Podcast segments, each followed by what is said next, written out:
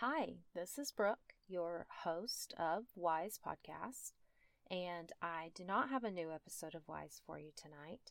I took a mental health day today, which I strongly suggest that everybody do every now and then. What I do have for you is a sample of the new patron only episode of Wise about pukwudgies. Imagine you're walking through the woods in New England. Everything is peaceful and quiet, and there's nobody around, just you and your thoughts.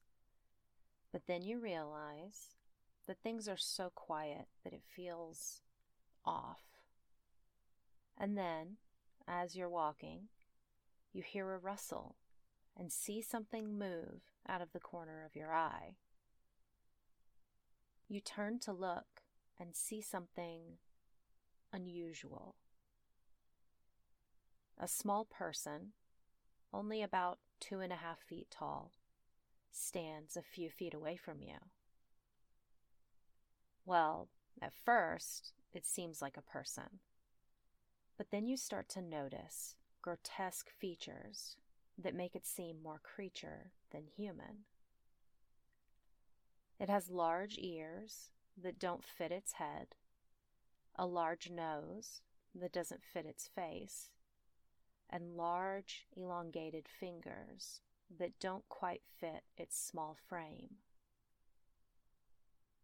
When you first noticed the creature and began sizing it up, it stood there, watching you curiously. But now it raises one of its hands and begins to summon you to it with one of its large fingers. Oddly enough, part of you feels like you should take the creature up on the offer and follow it. But another part of you screams that something isn't right, that following a strange humanoid creature into the woods can't possibly end well.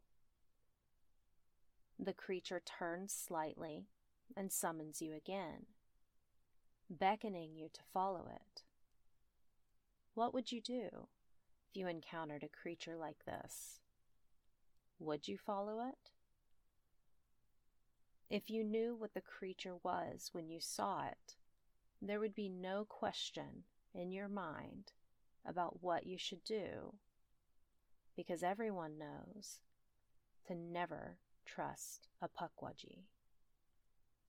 I hope you enjoyed that snippet of a patron only episode of Wise.